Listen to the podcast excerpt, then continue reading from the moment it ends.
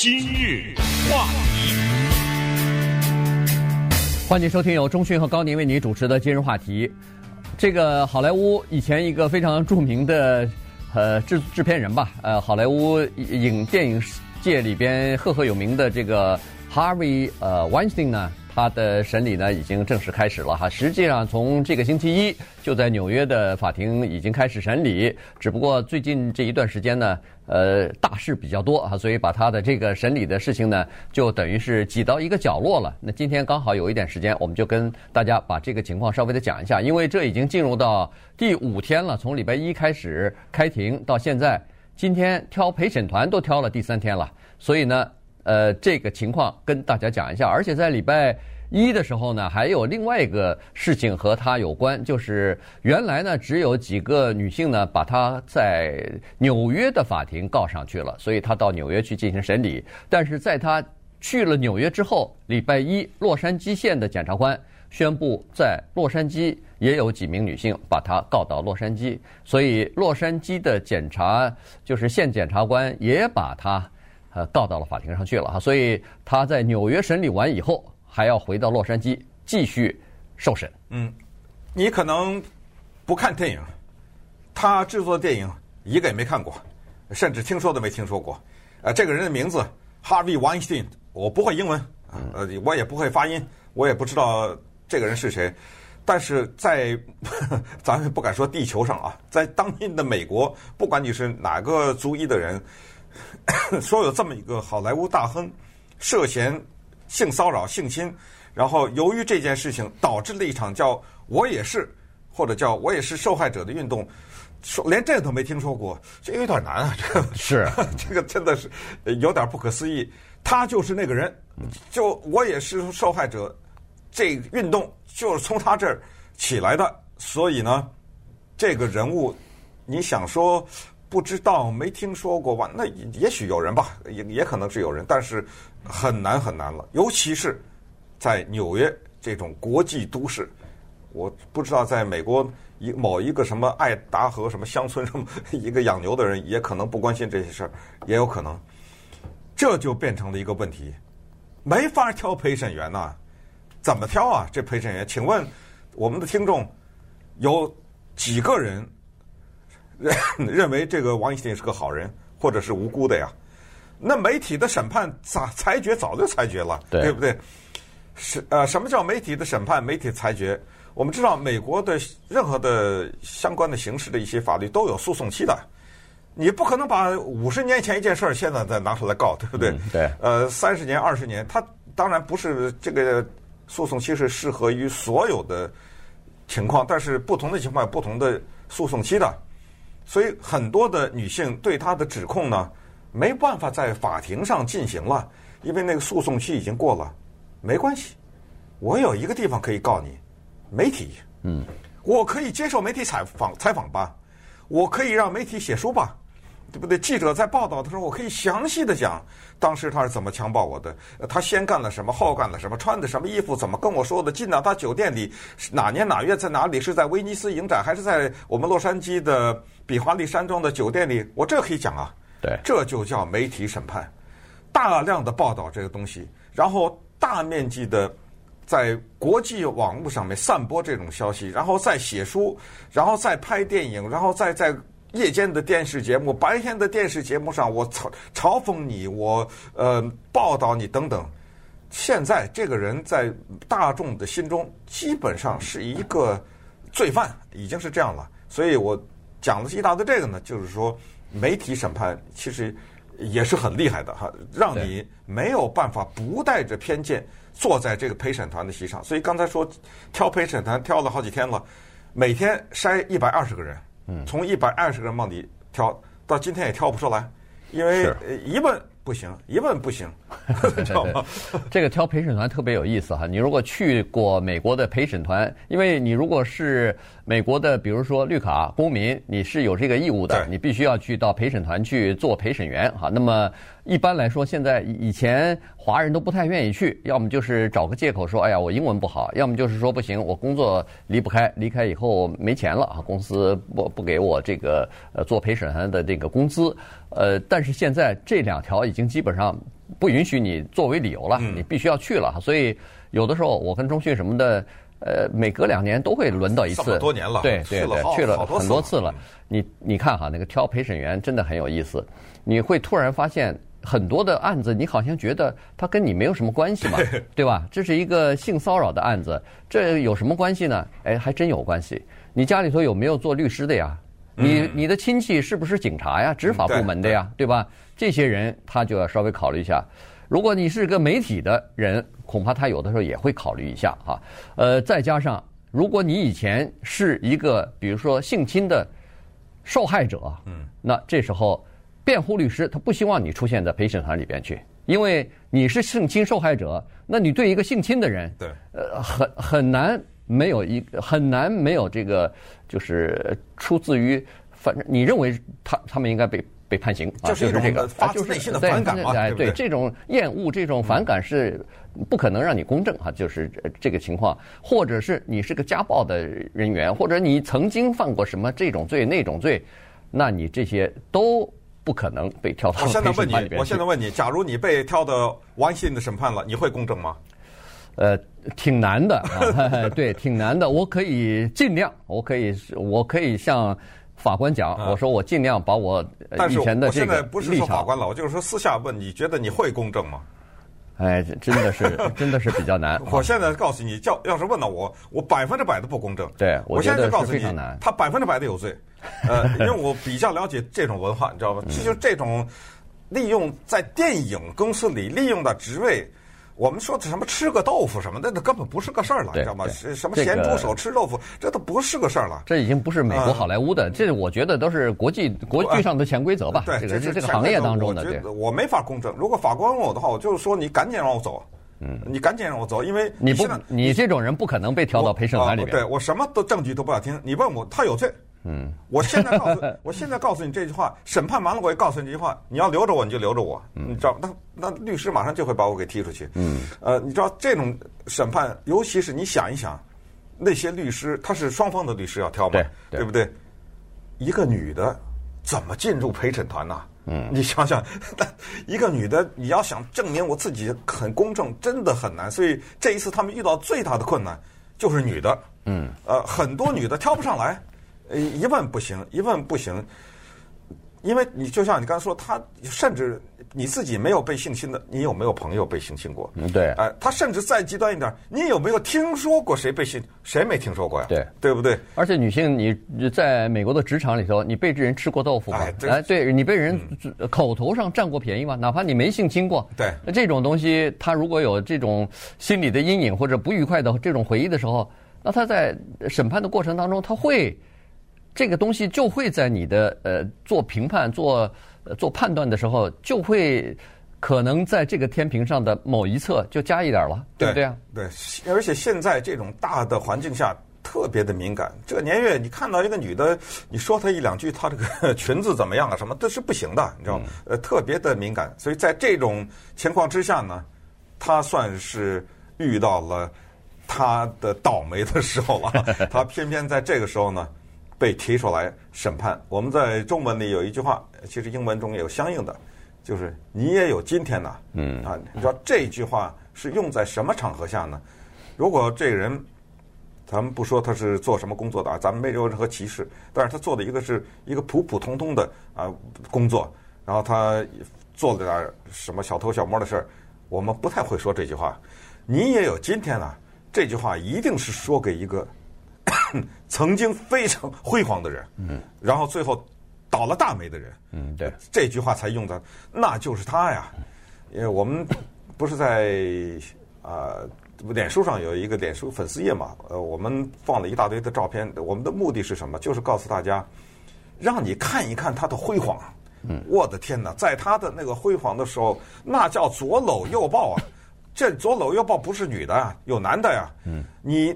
你能想象的，当今在这个地球上的一线的男星、女星，全都被他所搂右抱过，而且那些人看他的那个眼光，是一种乞讨的，嗯，是一种羡慕的，是一种你就可以想象，他绝对凌驾于这些人之上，绝对不是他求这些演员，说我有个电影，我求你帮我演一演。你就想吧，什么 Brad Pitt 呀，Leonardo DiCaprio，你就想吧，这些人，嗯，那都是求他的，所以他是这么辉煌。你看他现在怎么上的法庭啊？推着一个代步机，对，这路都走不了了。因为他后背受伤了哈，是腰还是后背受伤了？对，对对腰腰和后背，呃，最近受伤。嗯，但是我觉得他这个是一个策略，哎，这绝对是个策略。先打一张这个可怜牌，就是先让你先看看能不能同情。啊，我已经老了。对，我六十七岁的人看上去像七十六岁，对，是不是？像八十，我觉得。对，八十都有可能。那个头发白了，然后。对，穿的那个衣服不整，嗯，那个就是鞋 鞋鞋面脏脏的，这个记者全部看到了。他的鞋。他有好几千块钱美元一双的鞋，嗯，他不穿，他偏不穿，他穿一个类似像是在家里穿的那种拖鞋，拖鞋的便鞋，而且他故意把这鞋弄得很脏，对，脏兮兮，都是律师玩的游戏，对。然后腿上鞋上面他专门露出来那个监视器，电子监视器，然后推着那个代步机一步一步的，一步一摇的走在上头，他他这个绝对是精心的跟他呃律师商量好的。咱就先打一张这个牌吧，看看能不能够让法官也好，让这个同哎，就是同这个陪审团潜在的陪审团也好，看看能不能给点同情分吧，嗯，对不对？他就用这个招数了。今日话题，欢迎继续收听由钟讯和高宁为您主持的今日话题。Harvey Weinstein，他是好莱坞以前曾经是赫赫有名的这么一个呼风唤雨的制片人啊。刚才说过，辉煌的时候呢，他的制作的几部影片都是得到奥斯卡奖的。然后，呃，一线的男星、女星都是为能够在他的这个制作的影片里边担任一个角色而感到非常骄傲、非常自豪的这么一个事情哈。结果现在他沦为呃阶下囚了，现在正在对他进行审判。在挑陪审团的时候呢，我们都知道，你到了一个，你说啊，今天你要去报名了，去参加陪审团去，你并不知道你会轮到哪个案子，所以呢，当这些候补的陪审团一百二十个人到了一个大厅里头，当法官宣布说，呃，各位，你们 要参加的这个案子呢，叫做纽约审判或者说控诉状告啊，状告 Harvey Weinstein。有的人下巴都快掉下来了，一一看一听，哎呀，这个事儿啊，好了，纷纷的就开始，有的人翻白眼，认为说，哎呦，这这个这简直是个人渣，我已经对他有很不好的这个印象了。其他的人都挺好奇的，呃，这个伸着脖子看看这事儿到底是谁，是做在哪儿了，怎么回事啊什么的哈。所以，呃，刚才说过了，要想挑到一个。公正的陪审员真的是非常难，因为你不管是新闻当中也好，是呃这个杂志上也好，是微信或者说是呃这种呃社交媒体上也好，你或多或少的都会了解到这个人他所做的一些事情，以及过去这两年来的全球性的这个 Me Too，我也是受害人的这种运动，所以有很多人你要看了这个新闻，你要是读过深深度的报道的话。你心里头肯定会对这个人或者他所做的事情，已经有了一个评判，已经有了一个观点和立场了。所以这个时候，你就要问自己，或者人家那个检辩双方的律师也会问你：你能够公正吗？嗯，我坦率的跟大家讲，不要说陪审员不公正。礼拜二发生了一件事儿，让我们知道连法官都不公正。法官他们的训练就是。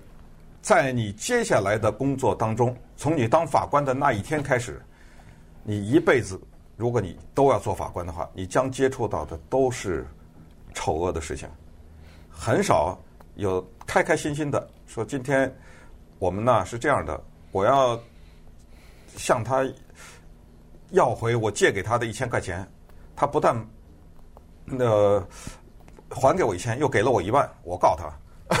对对对，这种事儿没有没有。没有的，你一辈子都要揭露揭出丑陋的事儿，你一定要公正，嗯，你必须得变成机器，尽管你是人有七情六欲，你必须得变成机器。但是在礼拜二的时候呢，有一件事儿不小心把这法官的观点给漏了，这就是为什么昨天的时候。Weinstein 的律师要求换法官了，对，说你这法官必须不是换陪审团的问题，对，应该回避。你这法官根本不能再审这个案子，为什么呢？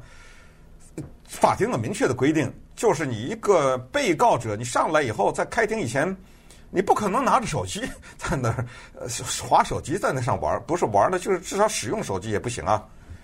这王一进有可能他做老大做大了做久了，你知道吗？他不光是有手机，他不光是在手机拿在手里面在上面写字，可能在回短信还是什么，两个手机，两个手机在手里拿着，低着头在那弄。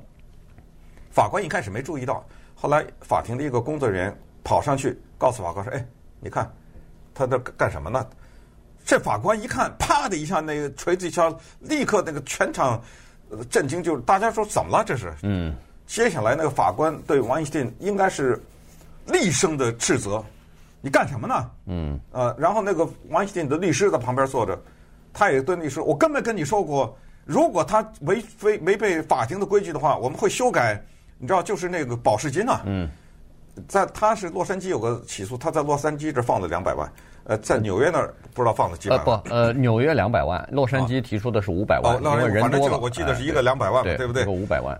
那我这两百万可能改改一千万了，我瞎说了啊。就是说你违反这句话是正常的，还没显示他的观点。接下来那句话比较重。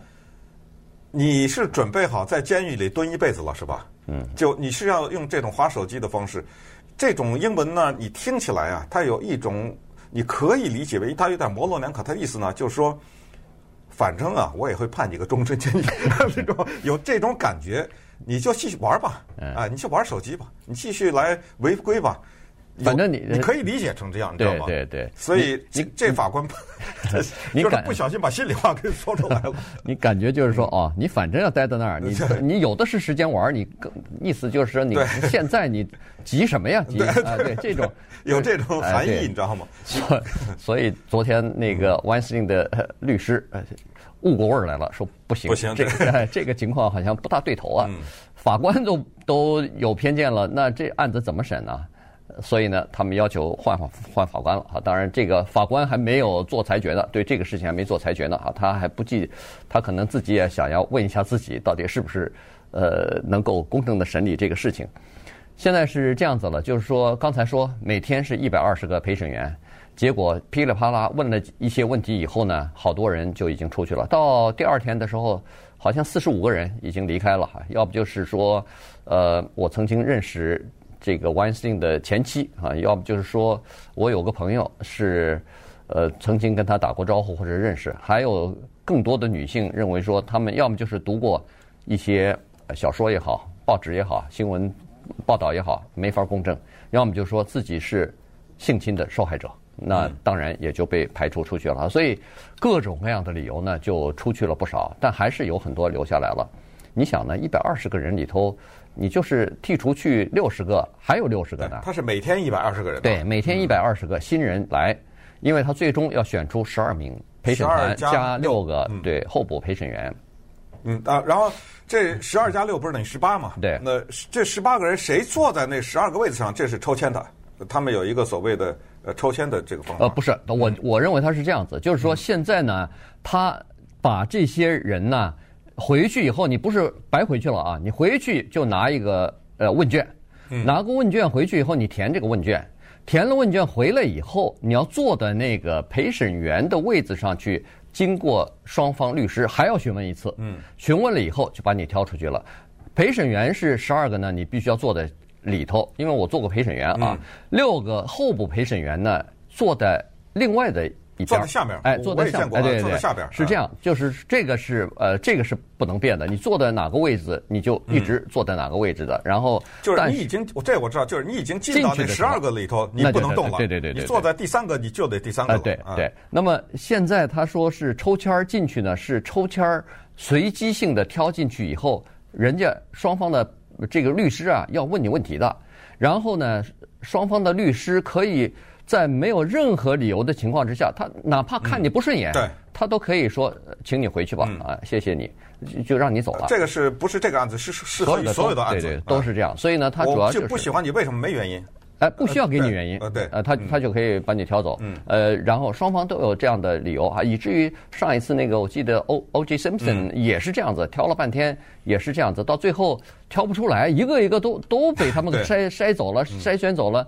后来那个主审法官急了，说好了，明天开始你们一人只能筛选六个，呃，只能踢掉六个，其他的都不能踢。你你赶快珍视你珍惜你手中权力，别到时候一个一个全给挑走了。我那个陪审员的铺不够那么大了，对对不对？那么说到这个审判呢，因为现在是两个审判，一个是纽约，一个洛杉矶。洛杉矶呢是在纽约之后啊，他们错开。呃，对他的起诉都是重罪起诉，对，就是这种刑，哪怕是有一项成立的话，基本上是这辈子就蹲在监狱里。他已经六十七吧，你想想这个没什么机会出来了。呃，根据现在的情况判断呢，他无罪释放的可能性，我觉得跟零也差不多了，是知道吗？很小了。跟零，尤其是在洛杉矶的这个，他在洛杉矶因为拍电影啊什么，经常出席活动，各种酒店都住过啊，从来都不闲着啊，来了酒店里就。